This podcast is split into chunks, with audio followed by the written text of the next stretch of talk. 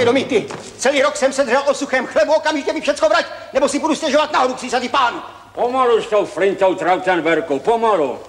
Říkal si přece, že potřebuješ zvelebit hospodářství. No a takovýhle kámen, ten je na cestu lepší než rizí zlato. Jako Krakonoše v televizním večerníčku Krkonošské pohádky ho zná každý Čech, i když vlastně pod maskou pána Hor nebyl moc k poznání. Český herec František Peterka narodil se 17. března 1922 v Praze.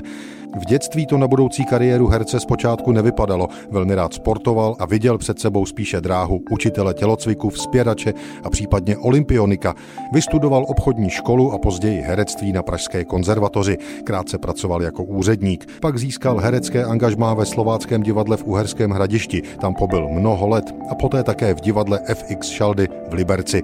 Přitom neustále cvičil a vzpíral, což mu až do stáří zajistilo mužnou postavu. Tu také prodal ve svém prvním filmu Černý prapor z roku 1958. Role mu totiž předepsala být svlečený do půly těla. Nejznámější filmové a televizní role Františka Peterky jsou ze 70. a 80. let minulého století. Stůj úředníku! Uznej ten snětek za pravoplatný.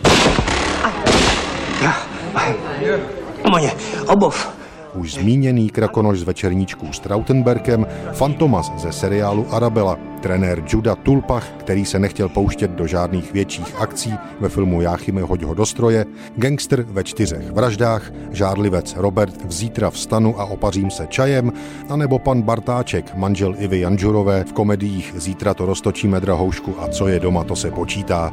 V 79 letech Františka Peterku porazilo auto, se zlámanýma nohama pobyl v nemocnici tři roky, nakonec se dožil 94 let, zemřel ve spánku 24. listopadu 2000 2016 v hospici svaté Zdislavy v Liberci.